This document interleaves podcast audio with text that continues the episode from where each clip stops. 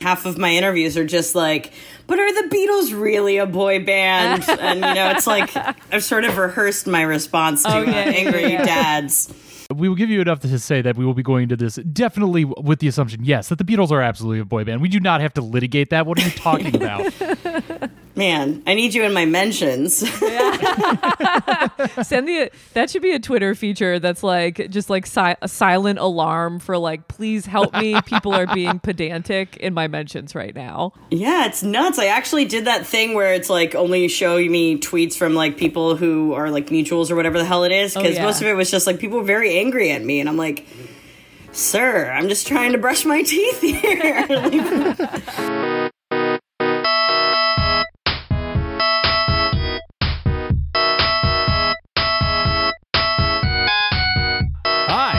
Welcome to And Introducing, a podcast about words, about music. I'm Chris Wade. And I'm Molly O'Brien. And introducing, singing and dancing and generally looking dreamy, they're boy bands. Today, we're taking a look at one of pop music's most enduring trends those group of young men and their catchy songs that absolutely drive teenage girls wild, known collectively as boy bands. From the Beatles through BTS, these groups have generated some of the fiercest adoration from their fans and fiercest derision from their detractors, but have always left an indelible mark on the pop culture landscape. And today we'll be asking why, how, and most importantly, do you ship Larry Stylinson? With the author of Larger Than Life, A History of Boy Bands from NKOTB to BTS. Folks, welcome back to the pod, Maria Sherman. Thanks for having me, and thanks for saying NKOTB instead of New Kids on the Block. That really, it's a tongue twister for some people. I don't, I don't know. I could say it in my sleep, obviously. It's a lot of acronyms. It is, yeah. It's it's necessary though. You got you got to have the the shorthand for for your boys. You know. Yeah, you're typing it all day long. It takes, it takes time. defending their honor on message boards. it's saving me from Uh, future carpal tunnel. From you know, I don't know. so, Maria, we uh, had you here. I mean, I guess a few months ago in, in real time, but you know, only a few episodes ago in chronology of the pod to talk about Beat Happening for our uh, wildly lauded, uh, hugely accomplished uh, series on Our Band Could Be Your Life, which was taking a look at you know hardcore, punk, and indie bands uh, of the 1980s. But you just recently published this book about uh, boy bands, which is a bit of a diversion from the hardcore DIY aesthetic. I guess I just wanted to ask the, the question: What drew you to boy bands? To uh, to why did you need to uh, embark on this project? yeah, it's it's funny that you say that because I realize we've discussed my two and only interest areas. So like, I'll never be back. so thank you, thanks for uh, for getting me in. I, I really appreciate it.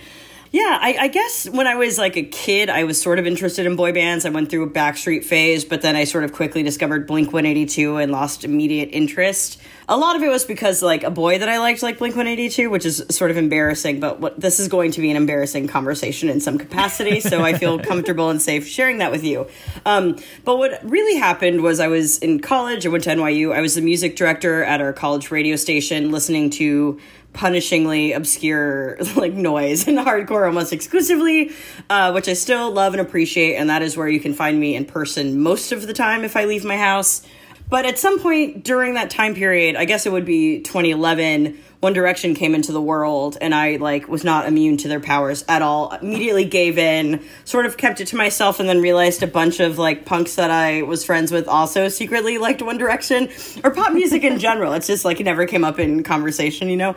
And it, it became like an obsession as as boy bands so often do for young women and people in general uh, and then I sort of realized I could take my sort of music criticism skills that I was sort of learning because I've always wanted to be a writer and apply them to this phenomenon in a way that wasn't just like, why are these girls always screaming? or or like what's or hysterical is is the term that gets thrown around most commonly um, and that's kind of where it came from. It, i think it was certainly like a little bit of egoism where i was like i can fix this this conversation. And then it became like no it's it's not that. It's about like introducing other ways of thinking about this kind of pop music that isn't just blanket.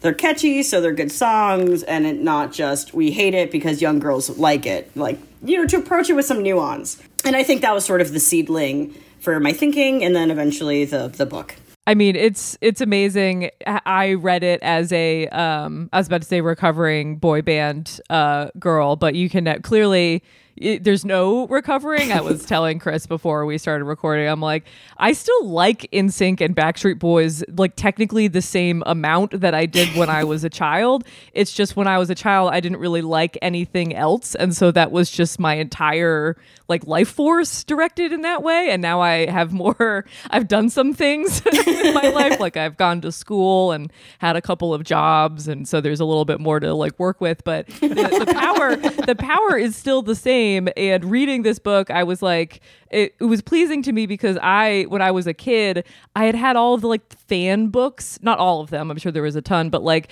that uh, a phenomenon that i was obsessed with was like just sort of like fan service biographies mm. of like backstreet boys or NSYNC or like a particular member and this felt to me like kind of like a primer for people who might not know anything that's going on, but then also has some like nuggets for the real heads. And I, I appreciated that. It almost felt like a an updated version of like a, a fan, so something for the fans, and then something for people who might become fans, if that makes sense. Totally. Yeah. And, and thank you so much. I love those. I still go to Claire's whenever I'm in a mall. This is so. do they still have those? There's like a Claire's in, in Herald Square in, in New York City that I've, I've gone to to buy those like fan books that are, I guess, exclusively there and at like Barnes and Noble. Places that are in the suburbs and, and not so readily available to us city slickers. But yeah, I, I think they're great and they're colorful. Um, but I kind of wanted to go beyond the like this is this member's favorite color. yes, of. exactly. Uh, yeah. or, or, what kind of girl they like. That's a that's a good one um, that yep. I came across in my my research, including what kind of girl Lance Bass is into, which is very helpful. That's amazing. I think it was a nice girl. He's he's into nice girls. Um, I, imagine if one of them was just like, yeah, I like I like girls that are just horrible people. I like a, I especially like Especially in the, the tone and age range for the those books are directed at. If like one of the boy band members was like, I gotta say, I'm into a punishing bitch. the writer's just like, sure, totally. Yeah, I don't, I don't know if you get a get a Jive Records deal with that kind of mouth, but. uh Um, well, I really, I really enjoyed it. I, um, I, I guess Chris, I should ask you how, you know, what was your boy band experience when you when you were a boy? Well, let me let me answer that question with a question to you based on my experience, Molly when you were of the NSYNC Backstreet Boys age, I guess this good, should go for Maria as well. Did you like one of those groups and exclude to the exclusion of the other? Because my first introduction with these groups was with the concept that you can either like NSYNC mm. or Backstreet Boys, and that was a zero sum game, uh, and you had to pick one and then actively dislike the other. So, were did either of you guys, when you were first getting into those groups, feel that kind of exclusivity of, of, of like.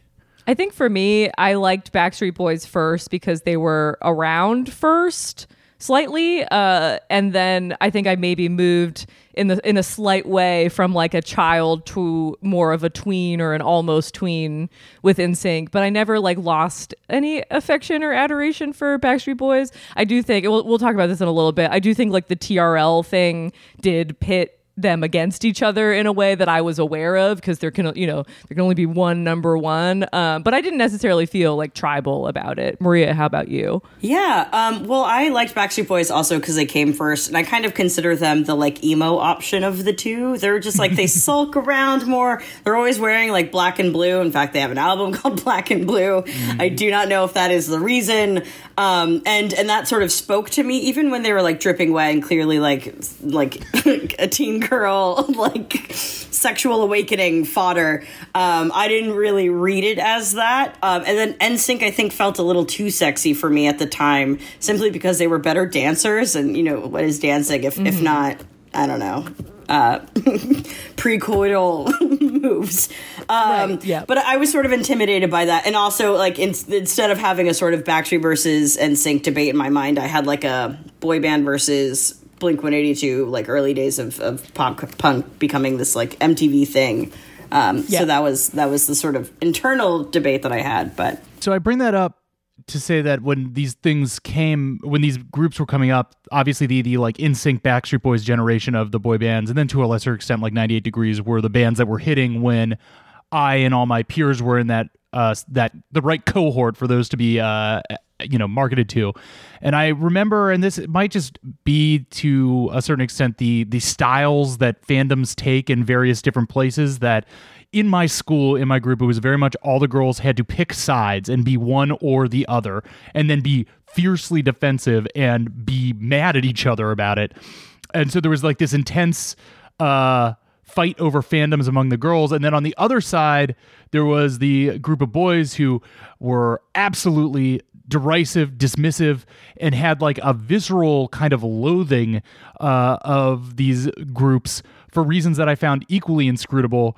And I guess my first response to to both of these is just kind of not not getting why there was so much uh, psychic energy being put into these groups that to me were like basically the same as anything else on FM radio. Like it was all just like the pop music that you hear on radio or MTV. I didn't have a super strong emotional identification with it. So I don't know. I was just like anytime it was brought up, somebody was was saying something really, really strongly about about one of these groups, and I was just thinking like, I don't, I'm not, I don't, I, I don't get it either way. They're like fine. It's it's all fine. You didn't want you didn't want that smoke, Chris. yes, I was like, I would like to be. I was very much like, I would like to be excluded from this conversation.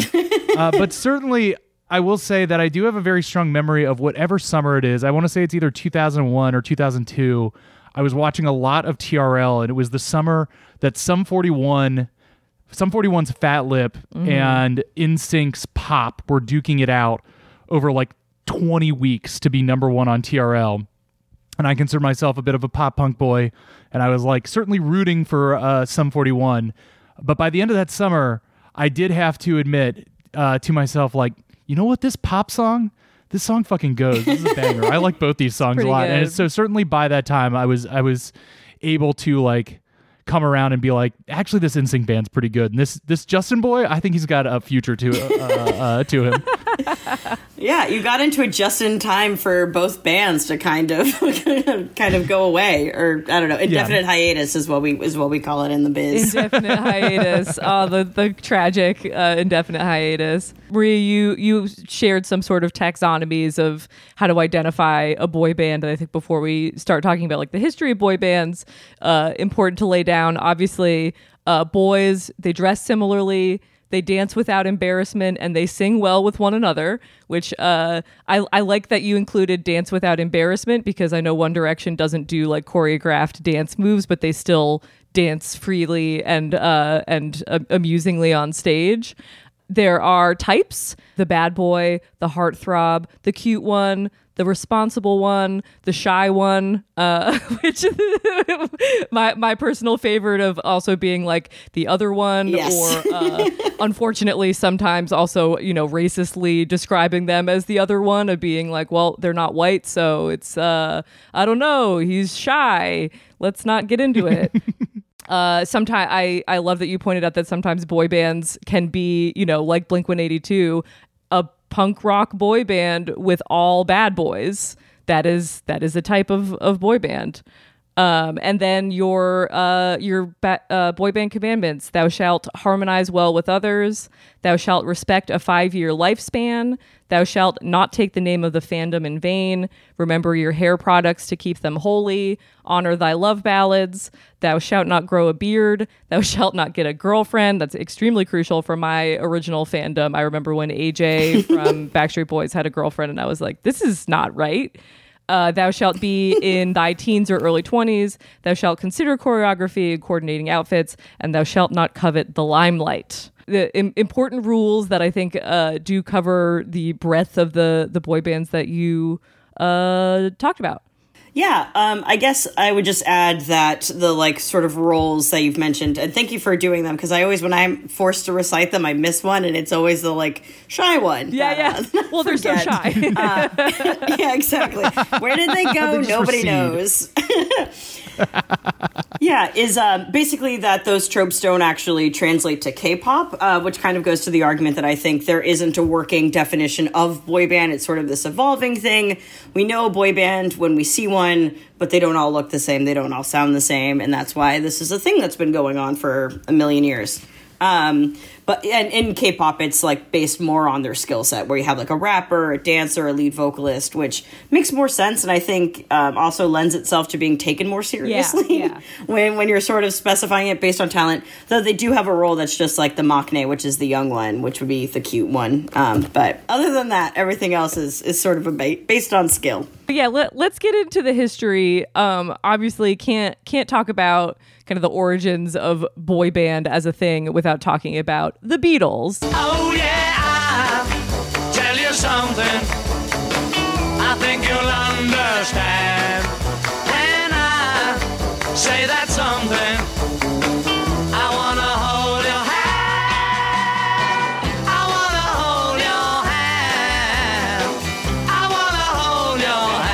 You know, I think we were chatting a little bit earlier about that. This seems to be something that brings out uh, a lot of uh, uh, pretension in certain people about talking about whether the Beatles are a boy band. Um, but I, I'd love to hear your kind of take on uh, how the Beatles fit into the the boy band history at large.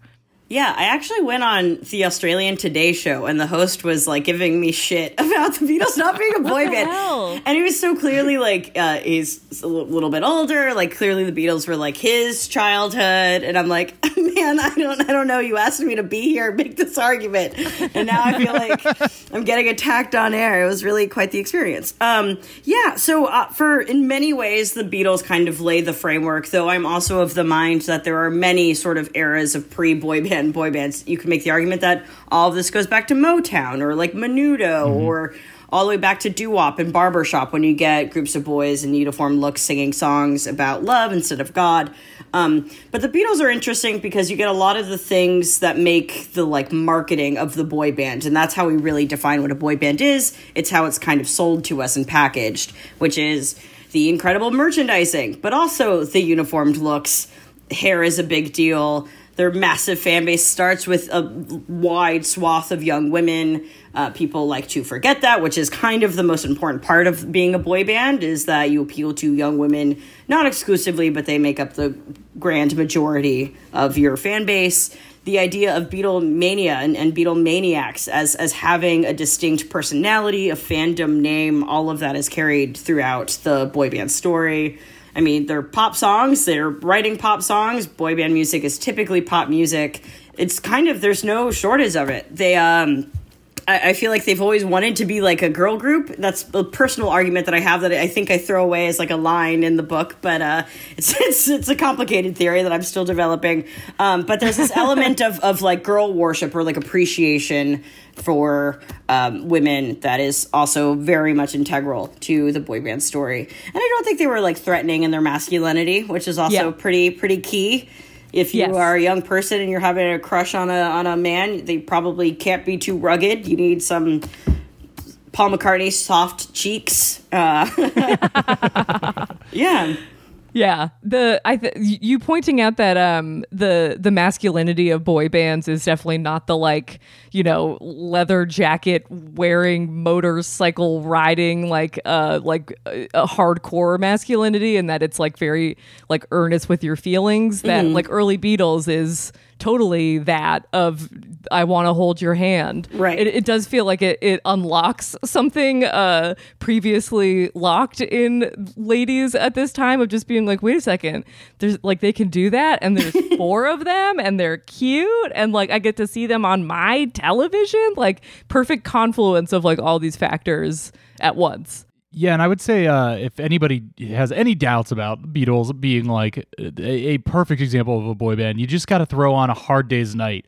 which is like an urtext of boy band propaganda. Like that movie is built from the bottom up to sell the the exact concept of boy bandness uh, about the Beatles.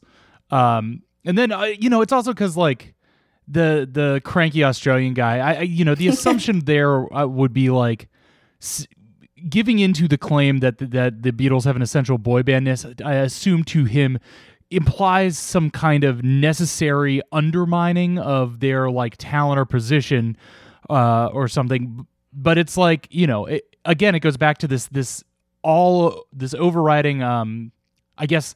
In the negative sense, sense of negation that the label of boy band has. Like, if you say that something is a boy band, then they can't be anything else, or they can't have other talents, or they are essentially like reduced or cannot have any other legacy uh, which seems simply stupid like you can like one thing can be many things Exactly. yeah, and I and again that like early era of the Beatles is like I mean look at them look at those album covers look at the, the Hard Day's Night it's exactly what they're doing here Exactly. Yeah, it is like with the Beatles. I when someone is kind of uh, maybe maybe they don't want to accept their their label as a boy band.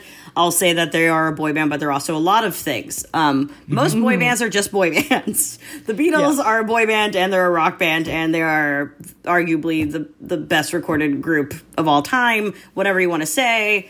I'm not going to piss off any Beatlemaniacs here. I love them too, as I love all fandoms mostly. Uh, but uh, yeah, and even bringing up a Hard Day's Night is, is interesting to me because that's sort of the film that inspires the guys who create the Monkees, and that too becomes a boy band trope. Having a boy band or seeing one become very successful and immediately trying to capitalize off of their success by creating your own or creating the competition. Um, and in the Monkees case, like totally fictitiously, mostly for TV purposes. But yeah, I mean, they're my mom's favorite boy band. Uh, Chris, I mean, Chris I'm is a a- big Monkees Monkees guy. oh, I am a big Monkees fan. I especially I I, I really came to appreciate them after seeing uh, by total chance just on late night TV Head, the Monkees movie, which is a total like piss take anti version of Hard Day's Night, which I highly recommend. It, it's easily one of my top ten films. It, it's like a, a Monty Python movie in its like cleverness and cynicalness and hilarity before Monty Python were even even doing their things. I mean, Hard Day's Night and Head, the Monkees movie, as a double feature is just like amazing. As like the the origin of the like sincere boy band thing, and then just like a few years later, the boy band created in reaction to the the the Beatles, the originals, making something that is like such a funny, sarcastic rip like rip on that whole idea. Uh, it's great. I'm a big Monkees fan, and I love that they they started as like the first constructed boy band, and then went on to make something that is one of the funniest boy band satires I've ever seen. yeah. Oh, how old were you when you when you caught it on late night TV? Uh, probably like uh, freshman, sophomore in college, I think, Oh, okay. something like that, like 2021. So you immediately got the satire. Because what I'm interested in stuff like that is, I think if you're a young person, especially getting into boy bands, you sort of miss that and you read it earnestly and, and sincerely. I think the same thing is true with um, like Together, the MTV created like fictitious boy band for that movie that I think still holds up. Uh, and you can watch the I whole thing on. being very funny. You can watch the whole thing on YouTube. Uh, there, there's some off-color jokes that don't totally land, but for the for you know, as as anything uh, in the year 2000 was. Um, but yeah, when I remember seeing that and taking it as sincerity, as sort of like, well, this is a real band and they're making funny jokes, but um, they really do love me. uh, right, right. and then when you're older and you have some more wisdom and distance, you're like, okay, I understand these jokes now, and they're kind of making fun of this thing that I was taking at face value. Not even at face value, because then I would have gotten the jokes. But anyway, I digress. Um, well, I, I think the other, the only other thing I wanted to point out about the Beatles is that that idea of like the screaming, like freaking out fandom, uh, which, as you pointed out in the book, was, uh, you know, more maybe uh, stodgier, older critics dismissed as like people who were being stupid, and I'm just like that is that what not one of the like most amazing like ecstasies of life is to just like lose your mind watching a performance that is uh awakening something in you that you were not even aware of? Like so like sorry you're mad that that couldn't be you. Like get on our level. Uh, Yeah. I completely agree with you. It's such a pure enthusiasm. And when it gets, and when like fangirls get together and scream their heads off in a stadium, I, there is nothing more euphoric, as you said, um, and like non-violent. I feel like when things are that excitable, someone gets hurt and people aren't getting hurt. They might collapse because they're screaming too, Sure. too hard. But um, for the most part, everyone is having a safe, good time. Yeah, that uh, I love that it's nonviolent. That it's sort the energy is sort of radiating uh, outward rather than uh, uh, horizontally or or inward. Yeah, it ascends. It ascends for sure. yeah, yeah, yeah. Um, well, well, we love our our, our Fab Four. Um, moving on to New Edition, which is a band that I actually don't, I didn't know that much about, and I, uh, it, it may be a little ashamed to say, like my my main perception of Bobby Brown, the sort of star of New Edition, was through Whitney Houston. Like I the first time I was made aware of, of Bobby Brown was through their reality show, which is a I think a far different perception of Bobby Brown than when he was originally in this group. But qu- quick biographical sketch, uh, they're from Boston, three young black men, Bobby Brown, Michael Bivins, and Ricky Bell. They're signed by a local producer named Maurice Starr to what turns out, you know, the common theme in all of these uh, stories, garbage, garbage record contract uh, that, you know, they recorded an album, went on a national tour, came home, and uh, each received a check for a dollar 87 like really really bad. Woof! Wow, that's that's like bad even compared to the Even bad deals that we to- discussed. Yeah, I mean, you know, NSYNC uh, sharing hotel rooms or like uh, Backstreet Boys getting like a thirty dollar per diem, like the those are not not great either. But uh, dollar eighty seven after like a year's worth of work is uh is not cute. Um, they they they move. Uh, uh, they I think they get rid of him. They move on to MCA. They think they sign a deal with MCA that turns out to be like a production deal, which gives them again no leverage in like where or when they get paid or how much. Uh, they're screwed again, but they're putting out these albums that are uh, well received and they are in the sort of uh, now solidified format of like what a boy a boy band was at this time. And then in what turns out to be sort of also the traditional narrative, you've got the one member who uh, doesn't want to be there, and it, or it also sounds like they don't want him to be there, which is Bobby Brown. He wants to sing about uh, more adult or m- maybe more spicier uh, uh, topics. So it sounds like he's voted out of the band, um, which is also like weirdly devastating in its own way. the uh, that it's not like a him necessarily leaving. He goes on uh, to a solo career. There's I think one. Is there one more new edition record as is with the other guys, or is is that the end of new edition proper? I think there's one more, and there's a covers album. If I'm remembering the chronology, it's, it's been a minute since I went down to it. I will say though, um, the history says that Bobby Brown was like voted out of the band, but like more recently, some of the other guys are like, we were pressured into voting him out. So I don't know, but it's like, are they Yeah. just like choosing to remember it that way? So it seems more generous. Um, it's you know that's that's a through line also in this boy band history is uh someone will say one, one thing and then like three years later say something else so it's a it's hard to write a history book about that Yeah, Uh, um, when, we when we talk about NSYNC in a little bit, I actually was not even aware that there is um, d- uh, disputing of how the band f- came to be. Like I I didn't even realize, especially you know I was a fan when I was a child and I was reading these books and the books are always just like we got together. We all are friends. Or like we all know each other. And like then you realize that's like completely not true. But I didn't I did I was not aware of how much was still kind of up in the air in terms of like what the truth of these stories is. And is that just because there's so many boys? Like there's I, too many boys? Yeah, I think so. I think everyone wants to take credit for being the originator. Uh, I also just, I don't know why it took me so long, but I finally read Justin Timberlake's memoir, which is mostly just pictures. Um, he doesn't even mention Britney Spears in it, which seems impossible. wait And- when did when did this memoir come out It came out, I think, in 2018, like Man of the Woods. Oh, it ends okay. with Man of the Woods, and he's like, "I'm a dad guy now, and I love silence and being in the woods." Um, and I like, sounds nice, man. Like whatever. Um, but anyways, in that book, I, I saw like an, another version of how NSYNC came together, and I think a lot of it was his mom was pulling the strings, and he like had not asked his mom about what actually happened, and she seems to be kind of like, you know, she'll say one thing and then she'll say another thing in an interview. Um, Yeah, I don't I don't know why that is. It's really frustrating.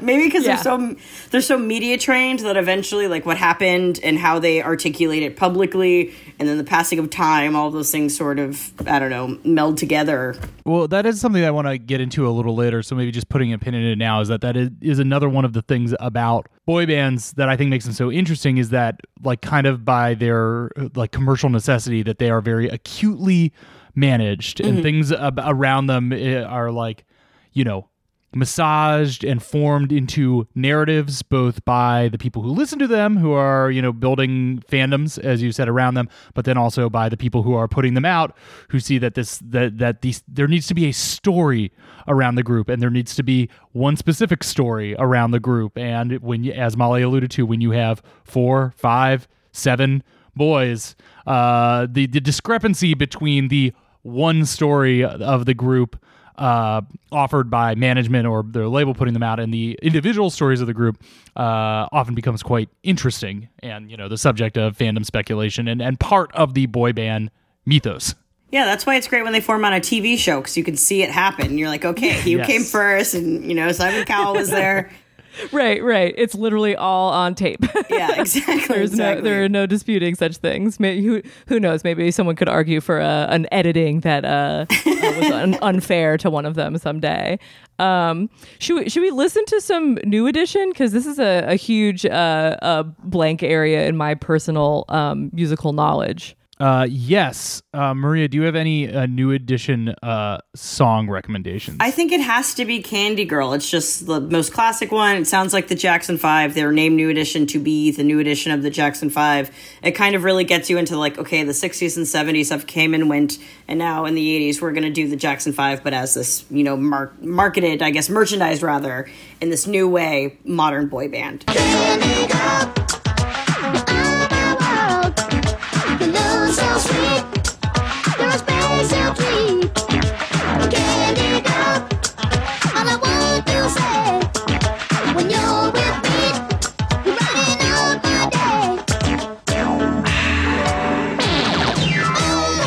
Really funny that this song is like it does have those same kind of melodic qualities as like the older school stuff, but then they just have that synth that's just like wow wow wow. Yeah. yeah, the, the 80s synth bass. Yeah. I cannot smile throughout the duration of the song. It really hurts in my face. I just find it so adorable. Is It's there so anything cute. cuter than that? Yeah, the, the 80s production flourishes against the a very classic like Motown song or is, is very essentially funny. It it almost remind. I mean, this is this is a poll, but it it reminds me of Wonderful Christmas Time. just being like, you know, like a kind of cla- like let's keep it classic, but then just like have this really weird synth because you know it's the '80s. Right. Lest we forget, it's the 80s now. It is part of the, you know, sort of harsh sometimes transition from like boy band into man man band or man solo act is because the like original music is often so childlike and like the often they have like high voices especially like the cute one or like the young one has like a prepubescent voice and then like the reality of coming into like their own and like maturing means that they're it, it naturally like rejecting that style of music in a way Yeah, that's certainly a huge factor of it. I think there's also just that the fact that these people become very, very famous very young. And I think there's like that, uh, like, I don't know. It, it seems there's like some truth to the idea that celebrities, when they become famous, kind of stop growing emotionally from, Yeah. from like the period of that fame. I'm not a social psychologist, so I'm not going to pretend to verify that with any science, but observationally, it seems to be true. And then also just the fact that like you're being labeled a boy and you could be like 27 and, Right. and uh, that seems like it could be psychically kind of confusing. Um, and then your identity is tied up in this thing for a long time. Um, there are a lot of factors. It seems hard. I don't i don't think i have the uh, emotional maturity to have to have dealt with something like that. No certainly not. Um any any uh new new edition thoughts christopher? Uh, no, I do. I do find it interesting that you know between kind of uh the Beatles and I mean other than like the Motown tradition, which is obviously like drawing from very specifically referencing something like the Jackson Five, like in in terms of something that being directly marketed as we would understand a modern uh, boy band, I do find it interesting that that it is this very clearly like you know Motown, like halfway between the uh, the the the 60s era of like groups being uh, understood as like bands or music groups into something that we then understand as more like packaged and marketed boy bands that comes out you know a little bit more like new kids on the block. Um yeah I, I find it interesting that, that that it is this this very this black group that is the the kind of in between but uh between that those two those two uh, phases Yeah, um, and and it's interesting you pointed out because I think that's kind of crucial to this story, right? I think, in and that's it was kind of nice to be writing a history book in 2017 or whenever I started this, as opposed to the years prior, because I don't know if I would have thought to reevaluate this history as less of like how it has been marketed to white people as a white phenomenon and actually kind of go back and find the source material and actually do the due diligence there. Because like all pop music is founded in black music um, and with boy bands specifically the sort of modern boy band trajectory and we'll get into that when we talk about new kids on the block it very much like undeniably foundationally is black music that has just become commodified and made mainstream when white performers do it Yep. and then a, a little later sweetified Right. is there anything whiter though Then. yeah exactly we actually had to import whiter people from scandinavia No, to we had this- to we had to bring them to Scandinavia, even better. Yes, yes. Get them out get them out of the US entirely. out of florida into stockholm Florida, yeah. God, what a harsh transition that is. Uh, yes Cl- climate, uh, sociopolitically, everything. Um, let, us talk about New Kids on the Block. New Kids on the Block. Uh, it- it's funny thinking of the band name New Edition and then the band name New Kids on the Block. That just like You're always, you always got to an- introduce some new kids like if everything's like an update it's like uh like uh uh b- f- brand brand new model and then it's like well this one is like the the updated updated guys Yeah. like it just keeps going and going the the update boys the I like updated boys uh so yeah new kids on the block also from boston uh, also assembled by Maurice Starr, basically once he lost New Edition as as clients. Th- this is where, in my personal like knowledge and history of New Kids on the Block, I was not contemporaneously listening to New Kids on the Block, but I was getting the solo careers of Joey McIntyre and Jordan Knight. And I didn't even know they were in New Kids on the Block. Like they, whatever that marketing they might have had, like completely missed me as a child, and so I did not even realize that it was a thing. Uh, also, Donnie Wahlberg's in the mix. Uh, uh, so we've got some Wahlberg. Can't throw a stone in in uh, Boston without uh, hitting a Wahlberg, I guess. Um, I I have the very very very faintest memory of New Kids on the Block when I was very very young really? Oh, thing. you are a little older than me. uh them in uh I, I remember like seeing videos of them in like crisscross. You guys remember crisscross at all? Hell yeah. They wore their I shirts love crisscross. backwards. Yeah, yeah. Around the same time. Yeah, I, I have the, this is like one of the very very faintest dimmest uh, memories of of like pop culture for me. We uh we were recently at a bar that was telling us that they were going to do a trivia night soon with physical challenges, and one of them was a crisscross challenge where p- two people had to both go into separate stalls of a bathroom and put all their clothes on backwards, and whoever did it fastest uh, won that physical challenge. So uh, clearly, their legacy lives on in some some way. That's amazing. That's great. But yes, uh, New Kids on the Block, uh, Bo- Boston boys, white boys, they listen to black music uh, because, you know, thanks to busing, they went to black public schools. So they were completely immersed in black music and loved uh, funk and R&B and early hip hop. Um, they were also, I thought this was an interesting thing, and again, something I was completely unaware of, that they were uh, marketed. They were, uh, CBS was originally trying to market them to black audiences first before realizing that they should just market them to white audiences, uh, and they become became much more successful that way. Um, that that that was an interesting strategy to read about. Yeah, I guess it's like the Maurice Starr of it all. It doesn't make any sense. Um, I'm not gonna lie to you, um, Yeah. but I, I guess it's just simply like they were playing a lot for like black audiences in, in Roxbury and Boston, which is a black neighborhood. Um, Yeah, I, I don't know. It's really it's really sort of confounding. Uh, Yeah. but they they they made it in the end. Um, by the end of the 80s, they were huge. Maria, you pointed out that uh, one one kind of factor of their appeal was that the late 80s were a time of like very masculine, macho posturing rock music, um, like all the, the hair metal bands. And uh, New Kids on the Block was still definitely, they weren't, you know, totally soft boys, but they were kind of a more appealing, softer type of vibe um, that, that was timed uh, great for adolescents of this era.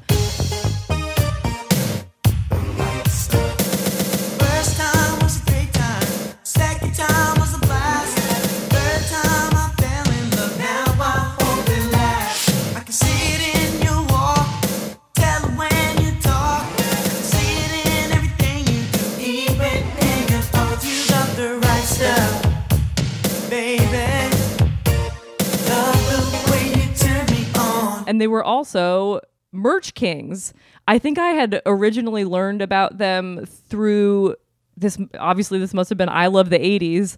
I think I keep talking about I love the 80s right now because I I feel like I miss it and I want I I guess I just want to watch it um again, but I just remember them uh you know all the talking heads in I love the 80s being like, yeah, new kids on the block lunchboxes were like totally the moment and everyone had one. And i read a figure that they had sold like 400 million dollars worth of merch within like a couple of years which is completely bananas Yeah, it's totally absurd. Um, I had a friend tell me that they had a line in JCPenney because this was also before my time, and I was so Yeah. charmed by that, and like pillowcases and backpacks and dolls and and everything else. Uh, I do want to add quickly when you said like about the macho like hard rock bands, that is absolutely true. And then I know people will be like, well, what about all the pop performers like Madonna or Paula Abdul Sure. or George Michael? And I think the pop performers of the time were like a little too sexy. So what you need, like what boy bands really work at a time when everything else is too intimidating, right? Like they offer like a sort of um, soft, accessible alternative to whatever else is going on culturally. You yeah, you need an entry point to uh to sexiness. You know, the the middle That's school dance version of the of the sexiness. Exactly. You can't you can't uh, uh leapfrog from childhood to george michael it just Exactly. doesn't work it doesn't work have you seen george michael in the late 80s like you need to work your way up to that guy Yes. uh he had a he had an aura he had he had pheromones you can't just uh uh j- hop into that with a with a cold cold feet i don't know what the, the phrase i'm trying you to need your is. your candy girl before you get to like a virgin. Yes. Yeah. I, I, th- I think that I think that's perfectly accurate.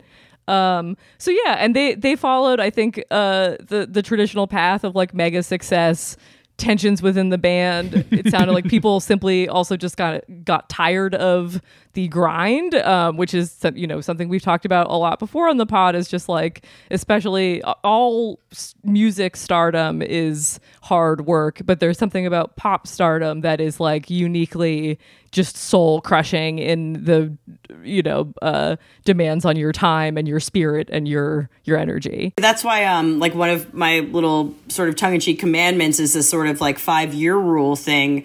Um, it's sort of a little bit of a joke in in Western pop music history. In K-pop, it's seven years. I don't know why they get two extra years. Probably more members, um, doing more solo They're things. more efficiently run. that that is also a factor very true um, but they don't last very long and part of it is because well people lose interest for sure and also i think five years is nice because that's like one year of middle school and high school or like you know one year of elementary school and, and middle school kind of lines up with a Yeah. pivotal point in your life in a really easy succinct way but also because their schedules are so exhausting that it's just untenable to do like an album world tour international press each year, like rinse, lather, repeat, uh, Right. for for longer than that period.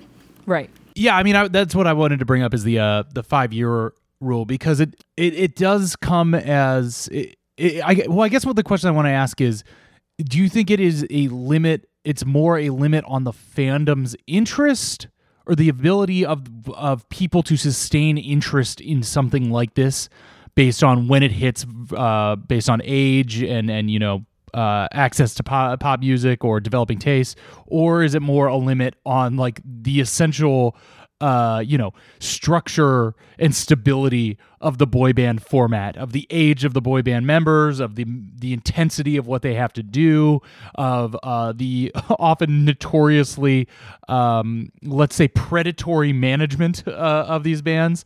Uh, you know, or or is it both of them? I think it's all of those factors, and it would probably depend on who you're asking to sort of like figure out which one they think is is more impactful.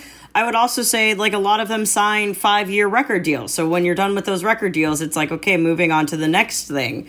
The fans are aging, but so are the boys. That's certainly a part of it. They're tired. That's certainly a part of it. Um, I think boy band managers would probably say it's the girls who lose interest, and that's why they kind of go away. But I, I don't know if that is the case. I think Well, you would probably get to certainly be the seven years, answer for the right? yeah. Very, very much so. I think you could probably get to the seven year mark, but it also depends on like how the boys themselves are feeling. You know, like I think. Mm-hmm.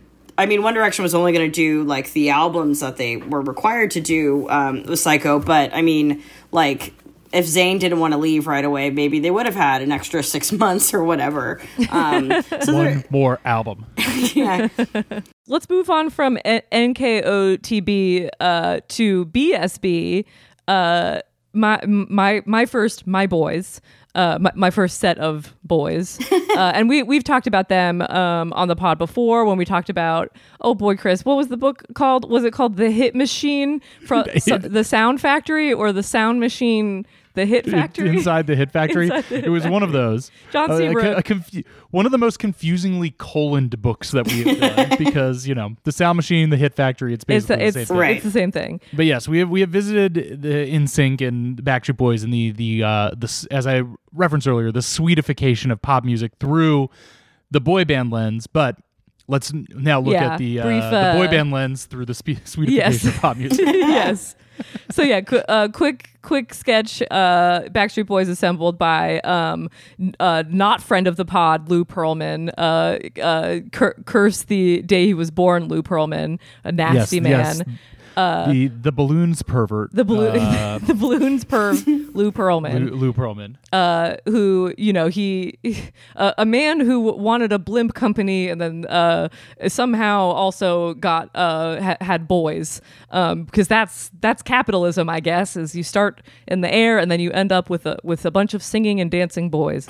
Um, Orlando, obviously, uh, a town, uh, o- dare I say, O town, full of performing arts, aspirational people, uh, with you know Disney World and Universal Studios and whatever. Um, so Backstreet Boys assembled by Lou. They debut.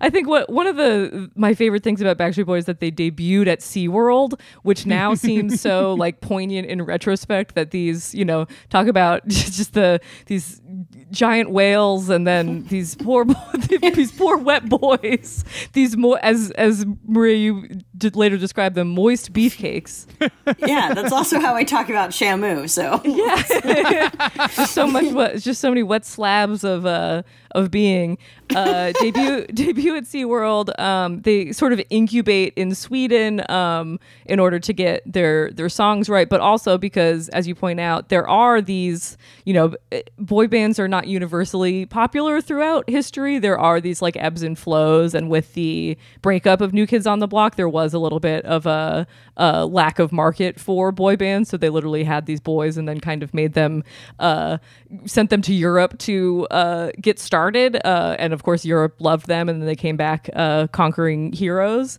um, and of course, they got super ripped off by Lou Pearlman. The, the figure cited is that he made $10 million off of them in comparison to them making like $300,000 each, which is just unbelievable uh, because Lou was getting paid uh, and, you know, of royalties and songwriting and everything as a sixth member of the band. They, they freed themselves of Lou. Uh, also, uh, an affront to the Backstreet Boys is uh, Lou assembling NSYNC while he's still managing them, creating competition. You know, p- pitting these uh, moist boys against each other. um, and uh, you know, after uh, a handful of albums, uh, Backstreet Boys went their separate ways. But uh, sh- should we listen to some some tunage? Last time we played this, we were uh, playing the the the most Swede song. God, what is the name of that song? Uh, the Everybody Moved to the Music. Uh, Backstreet's back. Hold on, I have to. s- Not We've that- got we've got it going on. We've got it going Yeah. on. We've got it going. We, we we were doing that's the one we were jamming to last time. So this time let's go with the top one. Everybody's ba- everybody Backstreet's back. Great.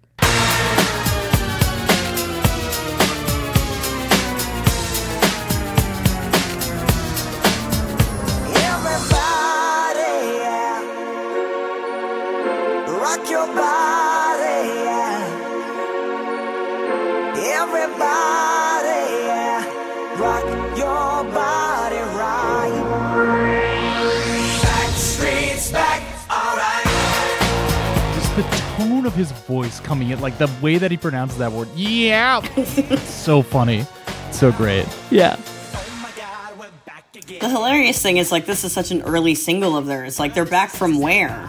Yes. So confusing. Europe, I guess. Perhaps. but I listened to this as a kid and I was just like, yeah, they're back.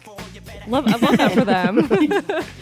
It's like creating false scarcity. It's like before you even knew, like, oh my god, I didn't, I, I got to get them now, or else they might go away. yeah, again. ho- hope they don't go away. Am I sexual? Yeah. Am I everything you need? You better rock your body now. But you know, it is like the you know again we talked about this all on the the the Hit Factory episode. But to the title of your book, Maria, the welding of the the the boy band cultural technology with the Swedish music production tech technology, it is it does make it larger than life. Like this song, you hear it and you're like, it again. It's that thing. It's like watching a movie where you're you're not quite sure if this is like is there like a prequel to this? Is this like a sequel to a movie I've not heard of before? Like should I already know what this is? Exactly. You get it. And also kind of the inscrutability of the of the the the, the sweetified lyrics where you're like you really can't tell what it's about, but it makes you be like like I, sh- I sh- need to know what this is. I need to be on the in joke of this. Or you ascribe absolutely no meaning to it and you just like it and Yeah. like sing along. I don't think I had a single thought that they were doing anything. Yes. No thoughts head empty. yeah. That is so right. Smooth brain. one of my the the questions I wanted to bring into this episode, Maria, and I think that this is the point where it starts coming up, is is kind of just musing about the intersection with the very, very, very authentic passion that these bands instill among their, you know, largely young fandom with the um the very overt commercialism of the Backstreet or of the boy band phenomenon, especially at like this point when it when it just gets like hyper driven into product. Like this is pure product that that is being you know um you know designed from the ground up, like li- like literally assembled, packaged. Um, not to say that previous bands weren't packaged, but but at this point it, it's like hyper driven and like I guess I- I'm wondering to what extent their target audience would be aware of that fact at at the point. Yeah, it's complicated. Um, I think you have to kind of consider the time period as one that was sort of like hyper commercialized. This is also sort of overlaps pretty neatly with like, um, or kind of begins the like era of like Paris Hilton and, and all of that sort of stuff where we are willing to put like logos of things on our clothing and our bags. In fact, we like it because it is a status symbol. So there's sort of inherent like social and cultural value in the sort of hyper commercialism. Um, so I don't think it was sort of even considered um, like a conflict at all. I think it was just sort of accepted that like we are buying into this thing. But also, if you're a teenager, if you're, or like not even a teenager, but if you're like a tween or a kid and you really like this stuff, I don't think you're as concerned with where it comes from and how it's made. Um, and you're probably not even considering that these songs have been written for the Backstreet Boys. You're sort of thinking of them as, you know, poetry from their heart, even if Yep. it doesn't make any sense. Um, like all of the lyrics to "I Want It That Way." Um, so, in retrospect, I'm, I'm sure there's some cognitive dissonance. I certainly feel that way, where it's like, how can I be anti-capitalist and like the arguably the most capitalist music ever committed to record. Um, And then I sort of remind myself it's called the music business for a reason. If you kind of engage with any pop music or any major Yeah. label like entity or anything that is commercialized or has advertorial elements to it, um, you're sort of giving into the machine, so to speak. Uh, but even that feels like a cop out answer. And I think it's kind of like an ongoing thing that if you are a curious uh, boy band fan who also cares about money and capitalism in general and how the world works uh, when you have to kind of consider. It is it is really strange. But i do think um, if we if we kind of think about how music is valued in the west typically it's through this idea of authenticity like you mentioned with the fandom. Um, but that's usually translated through like instrumental virtuosity or you're a singer songwriter we like the garage band that kind of grows up and becomes this sort of like super successful entity.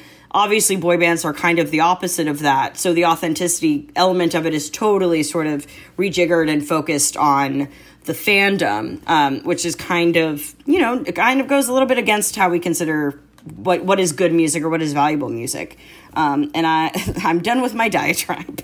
It's something I've it's something I've certainly considered, and that's why I don't go into it as much as I probably should have in the book because it also feels like a very personal, for some reason, a very personal like uh, identity element. I don't know.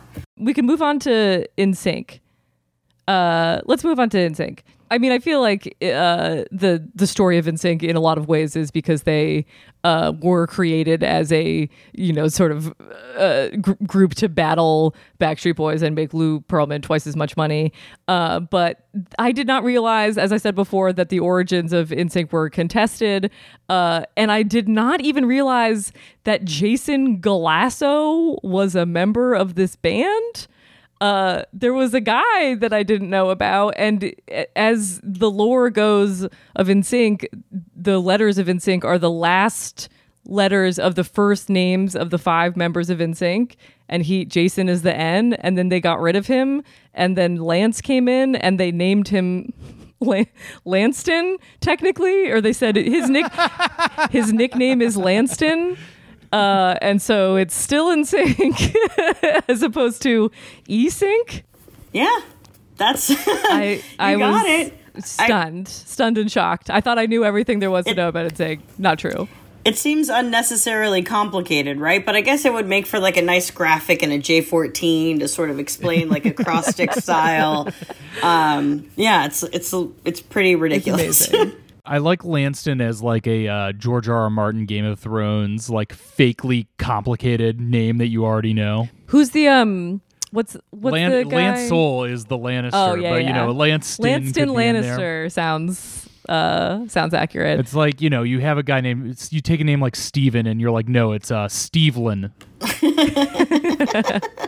in in sync uh also you know t- terrible contracts uh which then got turned into the narrative of their uh, album no strings attached which set a first week sales record that lasted for 15 years. So it, it wasn't just that i thought that they were like one of the biggest bands of all time. Like they they kind of were uh at least in, in that sales record sense Yeah, um, I'll also say what's interesting about them is they kind of almost have a mirror career to the Backstreet Boys in a lot of ways. Um, I don't fault like my parents for not knowing the difference between either when the songs come on the radio. They also share songwriters and break in Germany first, and they kind of do it. And they're from, you know, they started in Orlando, obviously, with Lou Pearlman, and the members are from the South, like Backstreet Boys. Like they're endless uh, comparisons, but also the sort of end in different ways. I mean, the Backstreet Boys never technically broke up. There were hiatuses and whatever. That's also up for debate.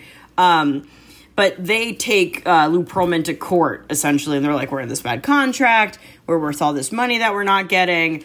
Um, and they actually like win and kind of can continue their their rise to fame, whereas the Backstreet Boys sort of settled, and uh, I think that kneecapped them a little bit in in many ways. And then there's also um, the sort of big year of of NSYNC kind of beginning their career trajectory is 1998 when they do a Disney Channel concert um, that was originally supposed to be the Backstreet Boys performing, but Brian Littrell had heart surgery and couldn't do it. And there are all these little things, these like Backstreet Boys missteps that become NSYNC victories, or they kind of learn. They're like they see what didn't work and they sort of build upon that. Um, granted, Backstreet Boys never had like a Justin Timberlake as as a sort of centerpiece, who I Yeah. think is still one of the great pop performers of all time, regardless of his sort of public persona these days. sure Um, but so, I mean, it, it wasn't as easy as just kind of following in the Backstreet Boys' footsteps and, and fixing fixing what they broke. I guess it was also that they had this incredible talent as well. I always yeah, I always thought of uh NSYNC as and I think you guys were just saying this earlier, like a little a little bit of the the the more intense or the more not just for Justin Timberlake, but the more talent, like slightly better dancing, like more all around talent focused than the uh than the Backstreet Boys. Uh, and the songs went just a hair harder. I mean, it is. It's. I guess it's unfortunate because it does feel like, you know, taking two models to market at once, but just one like a slightly. It's like you got to do beta testing on the first one and then like perfecting it on the second one, which is unfortunate when you're talking about like, you know, five guys' careers and and like, you know, uh, livelihoods in the pop market. But you know, that's always kind of how it came out. Is like, oh, when NSYNC hit after Backstreet Boys, like, oh, they they figured th- they figured this out. They worked out all the kinks. Right. Yeah, but I, I'm still like a BSB girl at heart. I think it just always seems like they liked each other more, or like we're closer together. I don't know, but yeah, there was certainly something about um, NSYNC, and also I think they just benefited from getting some of the better songs um, and the better choreography. Um, I think both of those are proven in Bye Bye Bye. Well, should we listen to uh, Bye Bye Bye? Absolutely. Let's do Absolutely. it. All right.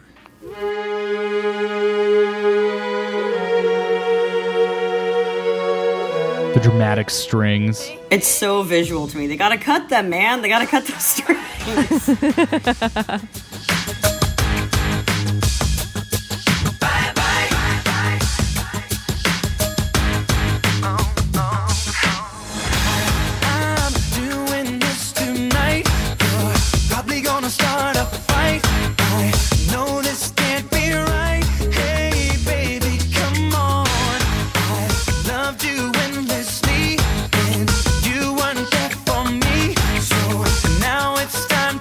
Also, when you talk about better songs, like like this song just makes a little more literal sense than some of the Backstreet Boys songs. Like it, it you, it's like identifiably about something. It's not written in uh in Swinglish.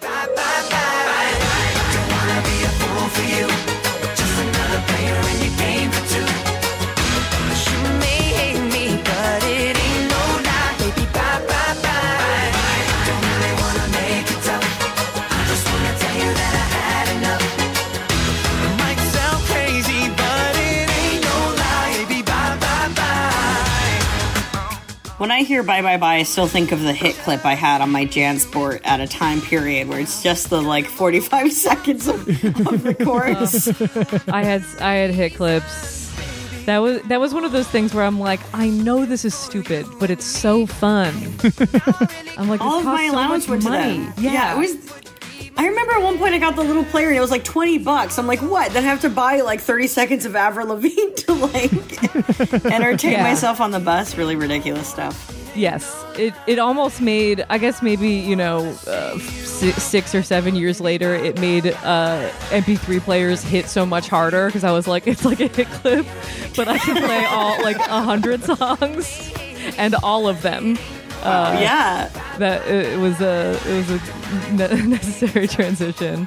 I, I was just gonna say about that song. It's it's the subtle things. I feel like the little ad libs in the background just make the NSYNC songs like that much more sexual than the uh than the uh, Backstreet Boys one. Even even though just the Backstreet little- Boys are literally asking, "Am I sexual?" in their lyrics. What's the difference between somebody going "Am I sexual" and and hearing just those little clips of Justin in the background going "Oh, oh, oh"? It's more of a showing. showing yeah, yeah, yeah, exactly. It- it's it's it's about the asking. It's about the the asking, "Am I sexual?" that you don't have to explicitly say. Um, let let's move on. Um, d- to briefly mention in the chronology, this is like the true boy band explosion that I remember again from my youth, where you have your 98 degrees, your O Town, Hey, shout out Cincinnati. Cincinnati's Yep. owned by a boy band member. Cincinnati Boys. uh, we got LFO, we've got B2K, Dream Street, uh, and then like you know the European offerings like Boyzone Five, which is spelled with the numeral five I V E, which is just genius. Yeah, Bye Bye Yeah, Bye Bye Bye was originally written for five, and it had like a rap break in it, and then they didn't get it, and then NSYNC wanted it, and they were like, "No rapping, please." Which, oh my god, what if that song had Justin Timberlake rapping in it? If Justin history would be so different. if he had had like more if he had more like diluted confidence that he could like also rap as well as like sing and dance and beatbox uh could have been an entirely different climate for all of us Well, well, that's the thing because if you had if it had come like uh three years later, he would have been like, I won't rap, but I will take a 35 second beatbox break. yeah right, yeah, crucial um and also of course i have to shout out BBMak uh because back here by BBMak is is s- still hits honestly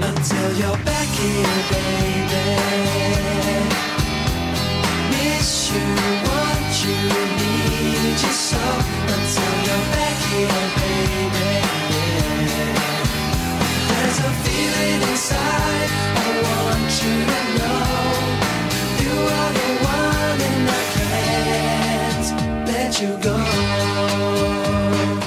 we got to talk about the Jonas Brothers, colloquially known as the Jo Bros. Uh, much more simple origin story in that they are simply brothers. you don't have to wonder where did they find these guys. Uh, their parents gave birth to all of them, uh, and they were musically inclined and uh, became a band. Pointed out uh, by you, Maria, that it it it felt like in the dip in um, uh, boy band attention after the sort of boom around the turn of the millennium, that the popularity of like rock and pop punk then brought about the need for Jonas Brothers as like instrument playing, like a rock band, boy band. So almost coming back full circle to like the Beatles. Yeah, absolutely. And you know, they were like their dad's a preacher, so they were raised in the church, so they like are exposed to music very early on. They sort of have this talent for it, as you've said. Um, and I think they certainly wanted to be a pop punk band, like kind of out the gate. Nick Jonas had um, a record deal very, very young.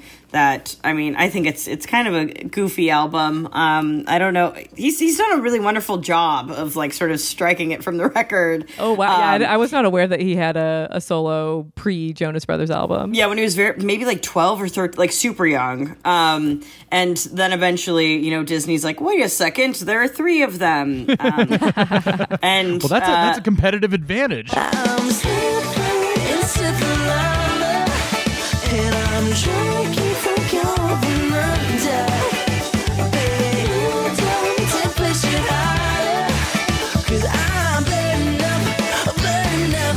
You, baby. right. Uh, and and I think for a while they tried to do like a legitimate band thing. Like they did tour in vans for a second. I saw them at Bamboozle Festival in 2006, the New Jersey like pop punk festival. So they very much were tr- like kind of inching their way that in that direction. But of course, when the Disney machine comes a knock in and you're already, you know, you're young enough where you are celibate uh, and can promote celibacy to the masses. Um, why why not take that money? I guess. Right, right. I love yeah, not not just uh, not having sex, actively trying to avoid it and encouraging lots of people to do the same. Hey, isn't that uh, just in the legacy of uh, Straight Edge? Uh, but their their Disney vehicle was Camp Rock, right? Like they were sold as a rock band. Am I correct in that? Yes, I like Camp Rock is certainly the thing I think that kind of like confirmed their position as like a boy band because they're in this musical with also Demi Lovato and they're also acting in it. So there's like you can sort of attach yourself to these characters in a way that kind of has its own fandom sort of divorced from their records but also you know as as a part of it yeah, they really. I, I and it's interesting too because I'm not so sure that, I, or I guess like Disney's always been a huge part of of the boy band story. I mean, Justin Timberlake was in Model Behavior, the Disney Channel original movie. Obsessed. Yeah, so w- with the Jonas Brothers, I sort of find them fascinating. A lot of a lot of it is because of the sort of purity movement of the time period. They were wearing purity rings. They were sort of actively saying stuff like "True love waits." They were very much a cog in the uh, George W. Bush abstinence only education machine. Yep. Um, as were a lot of starlets at the time. And also, I think because they were so kind of in your face about it, it kind of, I think it was meant to counteract the sort of like Justin Timberlake, um, Britney Spears, Christina Aguilera, now we're adults and we have sex thing Yes. that was happening. Because at the same time, you know, like Justin Timberlake, it's like Cry Me a River, all this other stuff is going on. And the Jonas Brothers are like, no, kids, here's the literal opposite of that. Um, and, and it was a smart move because it, it certainly um, indoctrinated a generation. Yeah. Yes. That is funny because I, I remember being aware of Jonas Brothers coming up as just slightly. I was like, I knew at that point that I was. I wasn't an adult, adult, adult yet, but I was like, okay, this is not necessarily marketed toward me because I would like to have sex, and I really don't like these uh, these boys telling me that I shouldn't, uh, as well as you know Miley Cyrus and the whole the whole Right. gang. Um, but Jonas Brothers also advantage to them is that you can break up as a band, I guess, but you can never go on indefinite hiatus from being brothers. Exactly. And everybody wants you to get along with your brothers, which is why when they returned to form bigger and better than ever, they could do a documentary with Amazon Prime where they're talking about like rekindling their relationship and, and all of this stuff. a thing about the the Jonas Brothers that I wanted to bring up is another thing that I find very interesting about uh, boy bands is about the essential fantasy of them is that they have to exist in this liminal state of boys forever. And I think that the commandment that I'm thinking of most for you from your your your commandments at the beginning is thou shalt not have girlfriends, right?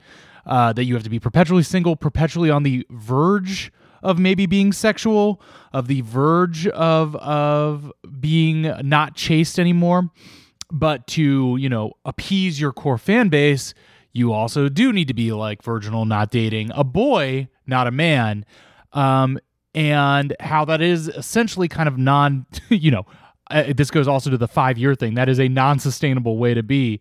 And i don't know like what it something there's something about the the uh, innate knowledge or something that that this will eventually th- this situation cannot maintain. It will eventually like fall apart or, or you, it, they will betray you in some way by eventually dating somebody that i feel like is also part of that fandom. Like i think every girl who's like interested in in the boys as their like secret boy boyfriends knows and eventually they'll get a girlfriend and then they'll no longer be the boy the boyish boy band and i I- think that it is or I at least imagine that as part of the the allure that you kind of know that they're in this special pre-state, you know?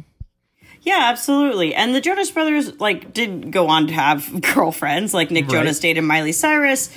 Um, Joe Jonas dated what's her face from Twilight, the one with the short hair. I should know this. Ashley Greene. Ashley Greene. Ashley Ashley Greene. Greene. And but these are like relationships that like work so well for to like keep everybody involved in this fandom because it's like chances are if you are a Jonas Brothers fan, you are a Miley Cyrus fan, and you're probably watching Twilight. Um, all these things kind of sustain one another. I'll also say one thing uh, that you brought up that I found really interesting is um, this idea of being virginal and, and like pure, but also needing to evoke some sort of sexualization. That's mm-hmm. typically something that happens to women performers. It's kind of unique that boy bands also have to be like the mm. girl, not yet a woman, but the the mm-hmm. boy, not yet a man, sort of like forced forever infantilization, weird mm-hmm. space. Um, it's also why a lot of boy bands are read as queer, uh, because if they're not if they're not in relationships with women and they're in this weird space, but they're also getting older, they're starting to look more adult, and you know they're also very like affectionate with one another because girls like affection um, historically, all of them. um, no, that's an exaggeration, but um, it, a lot of that kind of like adds to this idea that like boy bands are in some way homoerotic. Yeah, the, you know, the, I, I was thinking about bringing that up earlier when I was talking about like my kind of bafflement at the uh, the male response to boy bands when I was young, because of course, being a seventh grade boy, a lot of the boys around me uh, were like, "No, no, no, not boy bands. They're gay. Boy Right. bands are Uh-huh. gay." And I was a very literal minded kid, so I was always just like, "These are th- these five like 18 year olds who every girl on the planet is in love with. How is that gay, dude? I don't, I don't, I, like, I literally don't, like, didn't process that, uh, at, at the time. But, you know, that, yeah, I think that that's part of that, like, again, again for the the young male audience, it's like that that reflection of them is something you almost never see. Your exact self, which is probably if you're like the same age as the the girls they appe- appear to appeal to, in that um you know not no longer a boy, not yet a man stage, and you basically never see your actual reflection in some in uh, somebody else. Everybody's either like a little Macaulay Culkin kid or like uh, like a punk, uh, like g- getting to be adult, uh, like macho guy. So I think that that's like the two north poles of a magnet trying to be uh, be pushed against each other, and you see it, and you you see your own uh, uh, kind of like pre man reflection, and you're like, no, no, no. Absolutely not. No way. Disgusting. That, that- that's too much me. That's gay, dude. yeah. yeah. Uh, and, and I also think that like with with boy bands, and I do remember this of, of being like a tween.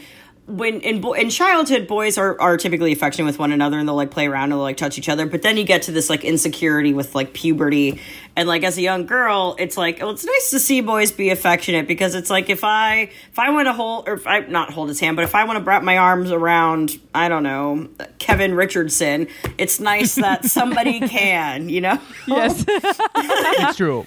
Boy boy bands are are, are especially in the modern formations. they- They're very much uh, the shoving buddies joke from Thirty Rock. You know, the, the bottom lower third where they're like always kind of playfully joshing e- joshing each other, which is also another like form of uh, homosocial expression that you don't l- see very often. Just like five guys dancing with each other. Exactly. That's not something you see very often. That's true. The and shoving you, buddies comparison, that's so good. I'm so you- sad. and you I just want them to shove you. You're like, I just want to get right in there between two of those buddies. Like a punch on the shoulder, I'll Just a take anything. Shove. Um, what wonderful. Uh, let's let's move on. Of course, uh, to One Direction. Uh, the your your uh, reawakening into um the magic, the true true magic of boy bands. Uh, 1D, they were assembled on the X Factor, so they are, are a Simon Cowell uh, joint, a Simon Cowell John. Uh, they were, I think, first album 2011. Is that right? Mm-hmm. Okay, yeah. Uh, huge success immediately uh like a insane schedule also like i guess in the tradition of of boy bands since time immemorial is like they really cranked out those albums. They were they were grinding. Lots of success. Zayn of course announces his departure in 2015 uh, they put out one more album as a foursome and now they are now on hiatus since 2016. Um, and we've got obviously Harry Styles' solo career, Zayn's solo career. Is there is there any one of them that has not put out solo music at this point, or are they all going for it? All of them have done it, but they've been all of them are a little bit different, which is kind of nice. Um, and probably how it should be done, though not all of them are as successful. I would say after Harry, probably Niall Horan has had the most success because you know some of his songs are like in T-Mobile commercials and like get real radio play. Yeah. Um, even though Zayn was the first, I feel like people have sort of lost interest. But I have a myriad of thoughts about that. I think a lot of it is simply because he wanted to do like a the Weeknd light sort of like pseudo R and B pop thing, which is a little bit of the antithesis of what One Direction was, kind of coming from this like pop rock framework, and uh, that's isolating to a fan. It's like you can grow, we can grow together, but if you're going to do something that feels like he took a hard left turn, um, it's hard to maintain that devotion. Um, and then Louis Tomlinson is doing what is essentially uh, Oasis covers. He's like really leaned into really leaned into Britpop. I think it's fantastic. I'm I'm so excited about it. Um, I'll have to check that out. That sounds. I mean, that sounds great to me. um, and then Liam Payne uh, is, I guess he wanted to do the EDM pop stuff. Um, similarly, not taken off. Um, he's also all well, of his you songs know, are really there is sexual a market too. for that. If you can do features for you can do features on a lot of producers' albums. Oh, you know what? He actually, I just saw that he did a feature on a track with Dixie D'Amelio, the TikTok star. So That's there where- is That's that. where it's at right now, allegedly. people people keep saying. I, I wanted to ask specifically. I mean, I, I'd love to get kind of your your thoughts on why why why One Direction uh, speaks so strongly to you. But uh, one notable thing about One D is at the timing that obviously like Tumblr culture is really big and like fan fiction is I also really wanted big. to ask about this. Yes. Um, and it did seem to kind of that in tandem with the ownership that people feel or felt about One Direction because they did get to see them literally formed in front of their eyes on television weekly, uh, and feel that sense of kind of like dare I say parasocial like connection to them. Um, I, I want to hear your thoughts on like how the kind of that confluence made them so big because it did seem to a lot be powered by extreme fan dedication in like text form in writ- in written form. Yeah, I, I think I think you kind of nailed it in, in the framing of that question. Um, it's sort of like the beginning of how we see super like pop superstars form because of online communities sort of choosing to rally around them. Um, and also, what's more ripe for fan fiction than boy bands? And other than like Twilight or, or Harry Potter or something, I think they're your best mode of sort of creating these alternative universes and, and writing your affection in a way that um, really only has positive benefits because other people are going to be like, yeah, I feel that way too. I want to go on a date to the cafe versus the sort of negativity of ver- verbalizing that in the classroom where people would, you know, mercilessly mock you. Right. Um, well, having them form on a, like a television show is interesting because there's actually sort of a history of that, right? We're talking about like Monkees and the Beatles being on TV. Menudo had like an ABC Saturday morning segment, um, even in like English speaking America, which is interesting. Um, uh, Backstreet Boys were on Star Search and, and, and didn't go so far. Uh, Justin Timberlake was on Star Search and, and it didn't work out. Um, so there's sort of a long history of boy bands sort of in the relationship with TV and like not winning. Uh, One Direction came in third, which I think is like so good for an American fan base because we love an underdog, always have, want to see people succeed after they fail. Um, and and just like the fact that we did get to see them form you get the backstory of of them like as 15 year olds kind of learning to sing. Zayn doesn't want to like dance or be a lead vocalist and you kind of see how he forms in the group and in those sort of like weekly installments. Um, it really is is just kind of like fodder perfect fodder for this growing fandom because you can it feels like you're participating but really what you're doing is you're just watching which is the nature of the sort of parasocial relationship that you were talking about. Um, and it also gives you like bragging rights where you can be like i got in on the ground floor which is i mean not different from like a rock fan being like they've changed man i only like the old stuff. Uh, more or less. So it is it is all of those factors. And then also you have like uh, it is Tumblr, but then you also get like Twitter and, and Instagram and all these other platforms where fans can kind of connect with one another and and share in their fanaticism. Can can I ask then about some of the weirder aspects of that fandom that the more current like internet speculation has brought around, which is like I, obviously the extreme kind of fandom that boy bands in uh, engender and pop music in general is engendered has always led to some kind of invasive fan behaviors. But one of the first times that I was like really made aware of the of One Direction and how like intense their fandom was was in the like large amount of shipping uh speculation and getting linked to like you know 40 minute long fan videos that are like you know slow mo cuts of every interview that they have ever done on camera with like zoom ins on hand gestures to show that various members of One Direction were secretly in a relationship with each other which uh you know again makes as i'm saying makes sense given the the intense amount of fan speculation but does seem like something new in the era of one direction about like fan relationship with the bands Yeah, I think that's behavior that is sort of always existed, but maybe more private or felt a little bit more niche. I mean, obviously it is it is still pretty niche.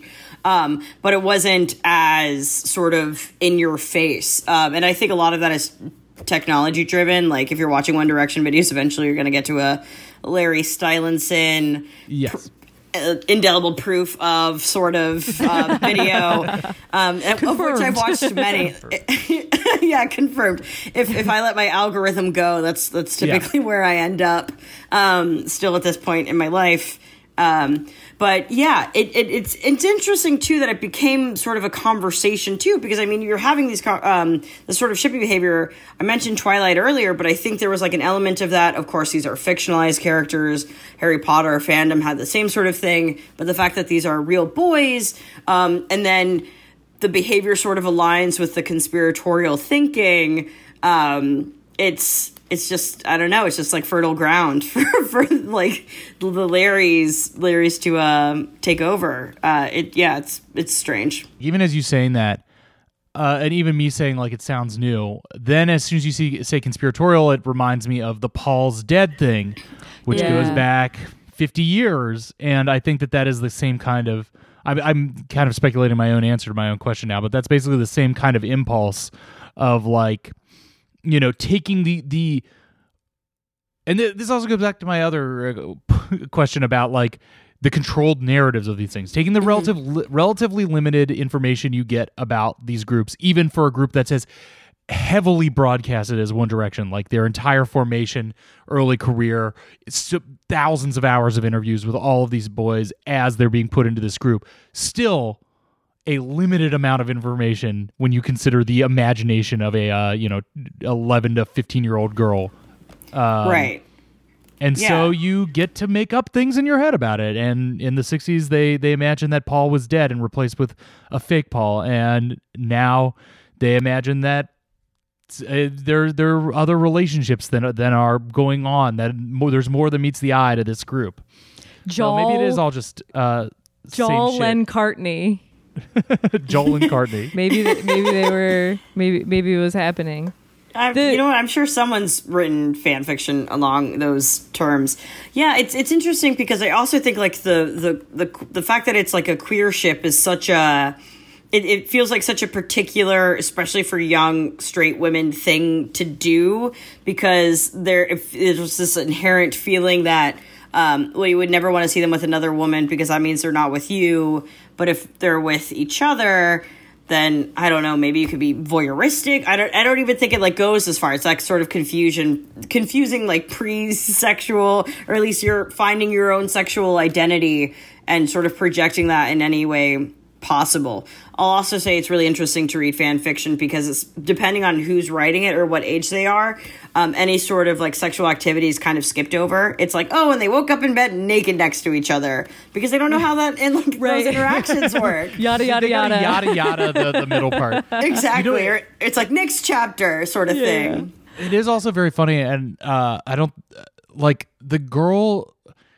I hope I'm not blowing up uh, somebody's spot here, but I'm sure that they have they have not thought about me in a, million years and are not familiar with this po- uh, podcast. But the girls I knew in middle school who were most hyper obsessive about boy bands, though they did not do this thing, uh, they were uh, with boy the boy bands that they obsessed with. They were also huge weebs and listen and read notably, and this is my introduction to it, uh, gay manga. Uh, and Ah. were very into like young, like gay boy themed manga aimed at teenage girls, and also were huge boy band fra- fans. And it's like it, it, you know, it's funny. I've never. Uh, I, it's not until like this moment that I've thought about those two things, being like, oh yeah, yeah, that's the, that's the the the gay. One Direction shipping just like a generation earlier. It's it's something I've certainly thought a lot about. It also kind of or reading like academic work about boy bands and considering their sort of portrayal of masculinity as a sort of soft alternative to machismo. A lot of the times that's also read as queer just based on how they behave, the sort of they're sensitive. Of course, all of this is stereotypes. Um, so that's why I'll, I'll say it with a big asterisk, but it's sort of, um, I, I think that kind of lends itself to this like prevalence of, of queer fan fiction from people who are pre-sexual. we need to normalize uh eight year old boys doing choreographed dances with dances with four of their best homies Yeah. Start well, start a uh, that that you know there's sports and then there should just be like dancing with your friends as like Yeah, an activity. exactly. Yeah, well, I guess that's like what most of TikTok is, but I think it's almost like the performative, uh, like dance. Like it's like you can perform sensitivity, but is that how you're living your life? Maybe not. Maybe you feel like you have to be hyper broy with your friends to sort of counteract that. Wow. I don't know. I've I've talked to like a couple like teenage TikTok stars, and I'm like, I don't know what's going on with you, but also I'm old. like respect, good good job. I'm confused. Yes, yes. That's that is funny. The the sort of mainstream, especially like male TikToker dancing thing is totally like an aesthetic development from boy bands of like the haircuts and the like l- looking at you seductively yet playfully and like all these things that you're like, what are you trying like what are you what are you trying to do? like what, what kind of relationship are you trying to have with your audience? Like who who are you? Uh, Exactly. yeah.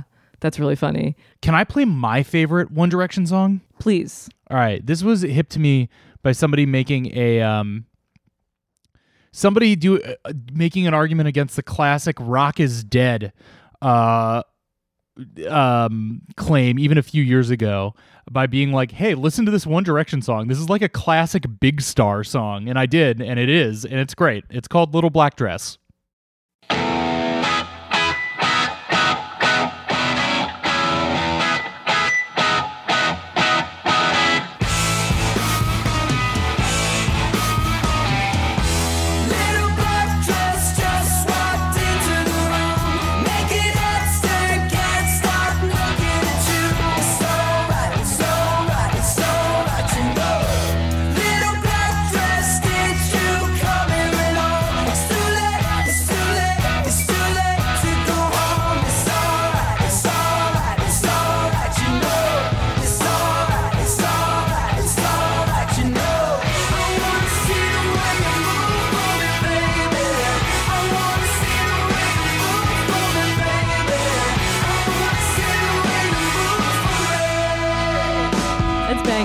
It's banging. It's, it rocks. It's a, a, a like a '70s power pop classic.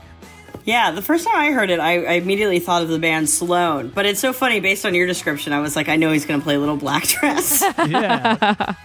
That is the that is the most Chris of a of a boy yeah, band. is. But you know, Besides I'm- I'm BTS, just- who I know you also love. oh, I do. I do really like BTS. Um, but you know, I, I I guess I just play that to be like, you know, there's there is something for everyone in these groups, and they, as much as they often get pigeonholed, like you know, uh. They're often trying to have, I think, more expansive of an appeal, or just knowing that they have to appeal to like literally every uh 13 year old on the planet uh like you, you got you got to have something there for everybody right. I was going to say, and doesn't that show the diversity of, of the discography of One Direction? And in my mind, I was going to use Best Song Ever as the example, but that's kind of a Baba O'Riley ripoff, so perhaps it's not. it's, would have been a, a poor example, but yeah, that song rocks. Let's let's move on to the the ultimate uh ma- masters of uh, genre flipping uh K-pop bands, the future of boy bands, or so it seems, or what one of the many futures of boy bands. the future of all music possibly future of all music. Um, yeah, so uh, K-pop is, you know, I think similar to America in that there are music companies that are top-down uh, assembling and and running them. There's uh, SM Entertainment, JYP Entertainment, YG Entertainment, or like the big three uh, who are assembling these groups. It almost sounds like a, a much more standardized version of like the boy band boot camp that uh, Backstreet Boys was doing in the blimp hangar of Lou Pearlman, which is just like living together, da- like dancing training all the time, singing training, and you get formulated you get sort of plucked and only the top people get put into these bands ultimately and they're trying to find combinations of people that work uh, and sort of market testing them and then putting them out into the world and the most successful in america of of all time has been uh, BTS, who again just things that I kind of made assumptions about and didn't realize until I read this book is that they've been together since 2013. So Yeah, they've been long like they've been grinding for a long time to the extent that I'm like I'm worried about them. like I, I'm like, oh no, you guys have been working really, really hard. It's 2021 now. Like I almost wish you guys could have a break rather than having the song, the number one song all summer. Well, they will take. Well, they'll have to take a break soon when they have to enlist in the military. Because if you're a man in South Korea, you have to do two year mandatory conscript. Well, conscription is mandatory, but you have, you're drafted essentially. Um, and Jin is almost yeah. It's actually the law is um, when you, you have to do it before you turn 27. But BTS has pr- made so much money for the country of South Korea, they extended it to 30 years old for people who are like exemplary like citizens. And typically, it only it's only ever been applicable to athletes like olympians uh, they're the first like k-pop stars to be given this honor i guess of not having to join but still the deal is that they're like they have to do two years before they hit 30 so they're basically just extending the amount of time that Oh. they can keep doing bts no i'm sorry. They have to start before they turn 30 so it's like you can like if you're i don't know 29 and 11 months and however many days you enlist and then you can do your service. But, then the they issue still have to do two full years at when they that's rough that's that's rough for a pop somebody living the pop star life Yeah. Um, and Jin, I think, is 29. So they're um, they're getting close. We'll, we'll see what happens. I wonder. I don't know if they'll make the exception. I think South Korea culturally is a little bit too conservative to make that um, exception, and also it's seen as an honor, obviously. So we'll see. Yeah, if the if the whole point is uh uh br- bringing uh positive energy to your country, you wouldn't want to be like, no, I don't want to do that. Then your country's going to be like, why not? But they do bring in like billions with a B to the country a year. So it's like I don't know. It's Right. a hard, hard decision, I guess. yeah, you gotta you gotta take a page out of the elvis book and do enlist but then also make movies about your time in the army Mm. that then glorify your your pop star potential I think you're onto something. We'll, we'll send him a note. yeah, let's yeah, we'll we'll pitch we'll pitch Korea uh, and see what they think. Um, yeah, and the the other thing to point out about K-pop and its kind of prominence is that uh, you know in the late 80s there was the basic law for the promotion of cultural industries which was introduced into Korea uh, which in which 1% of the state budget goes to the arts and that is for the explicit purpose of driving you know cre- creating cultural influence and driving more money into the country. Uh, I think I've said on this podcast before that I I I wish we spent more money more national money uh, on pop artists or just musical artists or just artists in general um, who knows what we could create if we just like gave people money yes nationalized uh nationalized art nationalize would be Backstreet. Boys nationalize the Uh, Backstreet Boys would be wonderful 1% of the state budget i mean that would be amazing Yeah. I mean, gosh. Uh should we listen to s- a song for BTS? Yes, but I don't know which one. That's that. This is the one that's tripping me up. Um, i mean I, I will let you recommend because uh, I mean if I recommend I'll just go with the hardest one I know which is of course Mic Drop featuring Steve Aoki. let's do mic drop because I think people listening are probably familiar with Dynamite and Butter and the like English language ones. Let's uh let's switch it up a little bit. Also, this song fucking bangs. It's so good.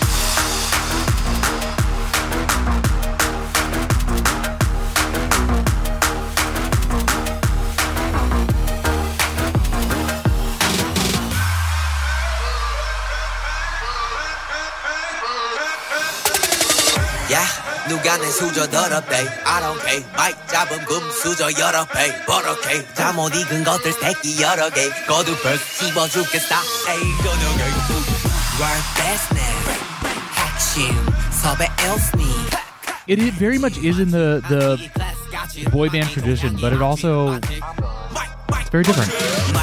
It's crazy to think of like the very early origins of, of BTS being this like rap group to what they do now. It's really crazy.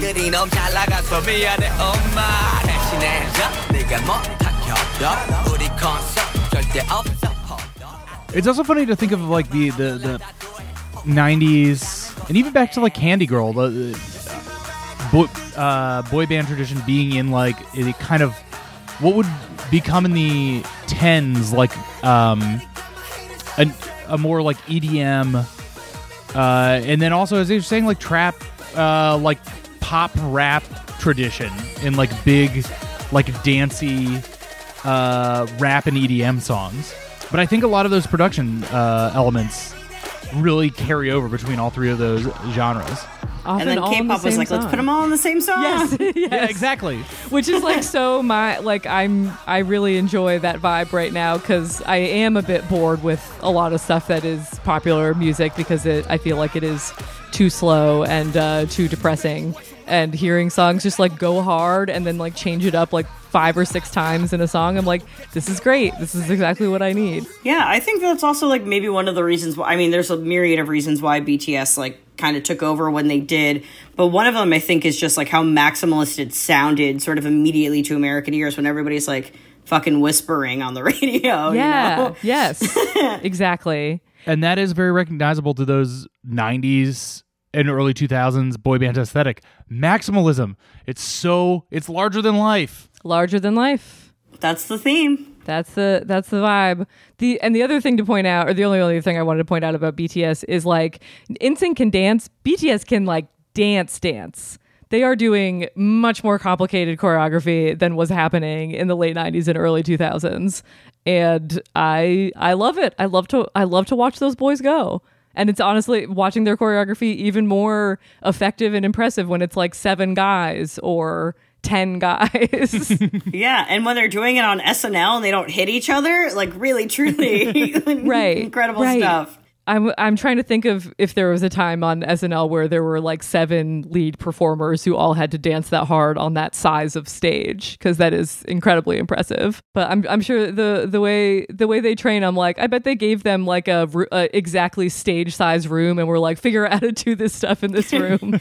you have like oh one yeah, month for sure. Go crazy. Yeah, it's int- it's uh, like I've been to what now feels like a million pop like arena shows or stadium shows, but when you like go see BTS or any of the sort of large K-pop groups, it's on another level. It truly is, and that just sort of speaks to the intensity of their training. Yeah. It's it's it's coordinated with almost a um, hmm, how would you say a state level amount of uh, coordination and execution, uh, Again. almost as if uh, a, a a real federal government had uh, put it together and executed it. Again if we if we put resources like that toward people who know who knows what would happen Yeah, Uh, but of course, you still have the the same issues as before of you know bad bad contracts or uh, super unfair contracts, overworking, all you know, all the usual uh, f- foes of boy bands via via capitalism. Yeah, and it's certainly it's changing a little bit more now. Like K-pop used to get a, a super bad rap for it. Unfortunately, the way it was discussed um, in the West was pretty exotifying and and just frankly racist. As like the idea of of East Asian performers as machines, and there's a long history of Orientalism there that we don't need to get into. And obviously, I'm not the person to talk about it um, in in that sort of detail. But it's it's changed, um, and also you know K-pop stars have breaks now, which is nice. Uh, you know, just to kind of wrap up the convo, what Maria, what do you think is the future of boy bands? Yeah, in, in my book, I kind of bring a bunch of different examples of like how the boy bands of now times sort of um, rally against whatever previous stereotypes existed.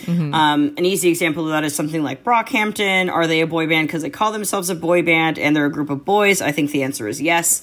Uh, though they're performing to more of like a very gendered audience, but that's actually true of K-pop. If you go to a K-pop show, it's not all um, young women. I mean, it largely is, but it's nowhere near like One Direction where they convert the men's restroom into women's restroom sort of level.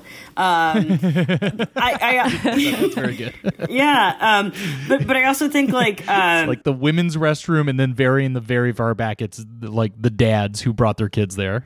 Oh yeah, I, I, saw. I I, t- I think I took Rob Sheffield to his first One Direction concert and like could not find him for thirty minutes, and I was like, "What happened?" He's like, "Couldn't find the bathroom. There just wasn't one."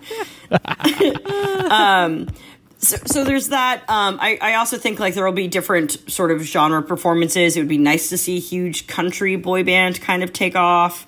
Interesting. I, I have the the experiment has been made a couple of times, but I think maybe there are just sort of like ideological difference there with, with like country music typically celebrating a certain type of bravado that that boy bands do not have. I, can ima- I I don't know if this makes sense. I can imagine it, but I can't picture it. You know, I can I, I can see how it would work, but it's it's hard to imagine it actually functioning on a on a stage Right. for the audience. You know, Yeah. Um It's also, I think it's about time America has a boy band that is like at least has one openly queer member. Yep. Um, because that is still a rarity in in the boy band schema. Um, and when, and when they come out, schema rather, when they come out, um, it's typically after boy band has matured, or it's something like um a Boyzone where it's overseas and a little bit more accepted. I guess I don't know. I think if One Direction, if one of them is queer and came out during the height of One Direction, people would have lost their shit in the best way possible. They would have been Yeah. fucking stoked.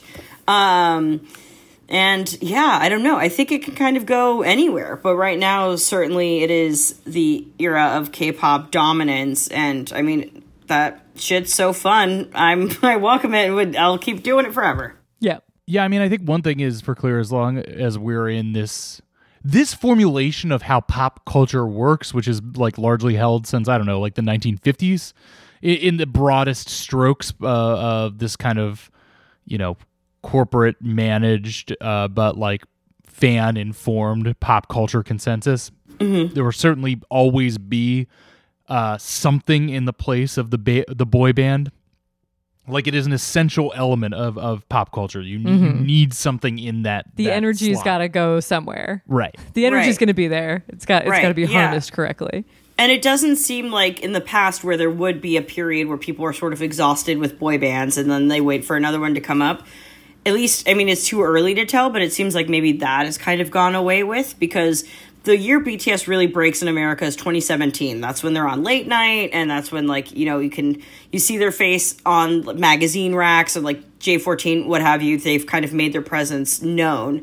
Um, 2016 is when One Direction goes on hiatus. So, and I remember like I have a couple account or um, private Twitter lists that follows like One Direction accounts, and it felt like overnight they all became BTS stan accounts. And I was like, they had they had all this energy, and they just had to like channel it somewhere.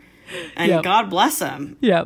That's so that is so funny. I still think they're loyal to their groups. It's just like One Direction went away, and it's like, holy shit, what do I do now? I'm not Right. going to process this grief. Give me something else to obsess over. Yeah. I, I still need to listen to something besides, you know, something new Right. besides my my beloved 1D albums which all play into oblivion. I guess I just had one final question. Um, is that it always seems like with boy bands, is that there's a kind of when they draw down, when they hit their five years, there's kind of always a there can be only one survivor rule of it. You know, whether it's In the in the solo career, you mean? in the solo career. It's and I, and I guess there's a relatively few um examples to draw from of people who've had successful ones, but it's always only one and one from each group. It's the Justin Timberlake, it's the Harry Styles.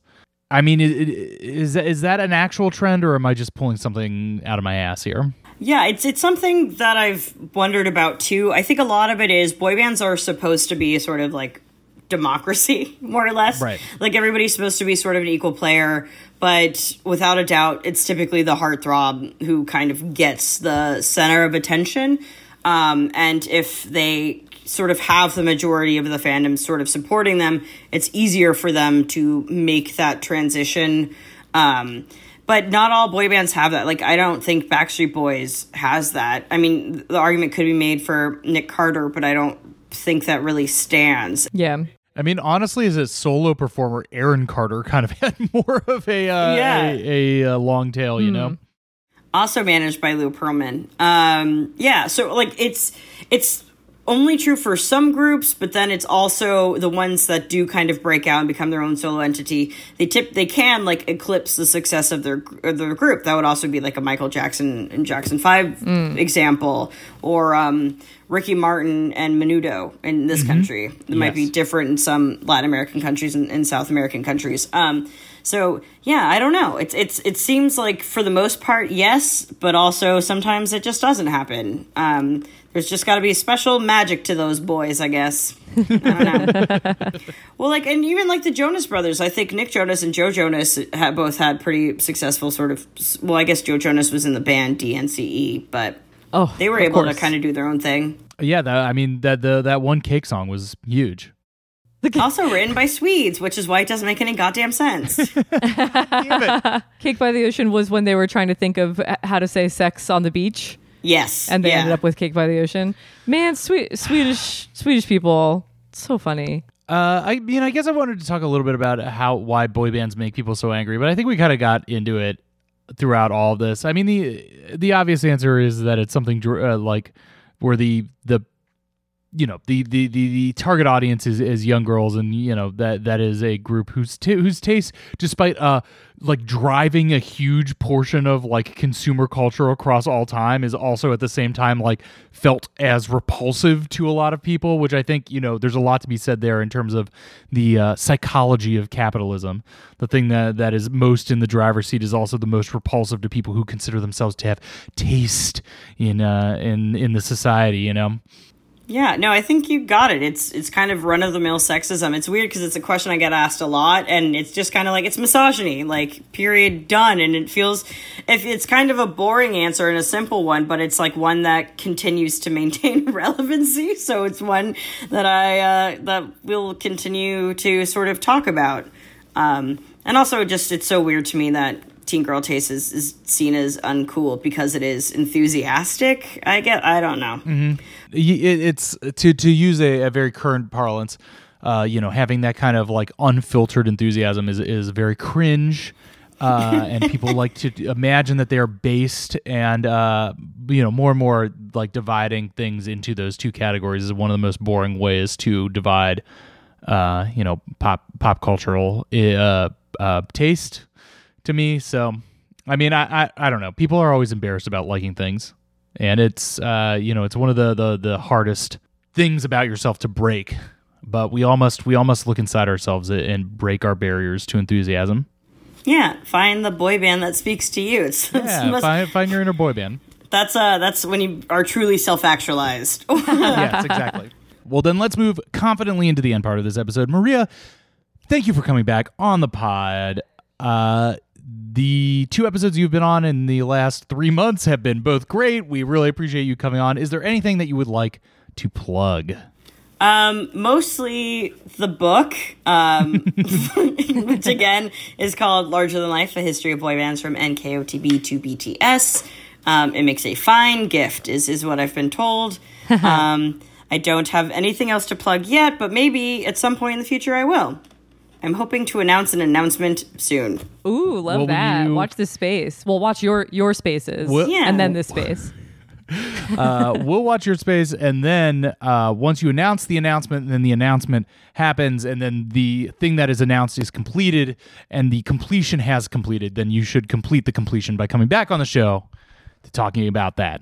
Yeah, let's do it if it happens. Knock on wood. Uh, email the show, please. Uh, I keep forgetting to plug the email, and that's a good, good way for uh, people to get in touch with us. And introducingpod at gmail.com or find us on Twitter at and intropod on Twitter. Um, you can find us on SoundCloud, as always, at soundcloud.com slash and Dash intro dash. pod. Uh, and rate and review us on iTunes. I don't think we've gotten any reviews in any uh, recently. So if you want to do that, then fine, do it. But as always, if you like the show, tell a friend. Start a a fan club uh, with your your closest friends. Argue, uh, form a fandom. Argue about which one is your favorite. Uh, Oh, no. Argue with other music podcast enthusiasts about which is the better one. Um, ship us. Who's the heartthrob? yeah, who's the heartthrob? I'm the the, shy I'm one? the shy one right now. But that's all the plugs. Uh, we'll be back very soon with another story about music. This is and introducing.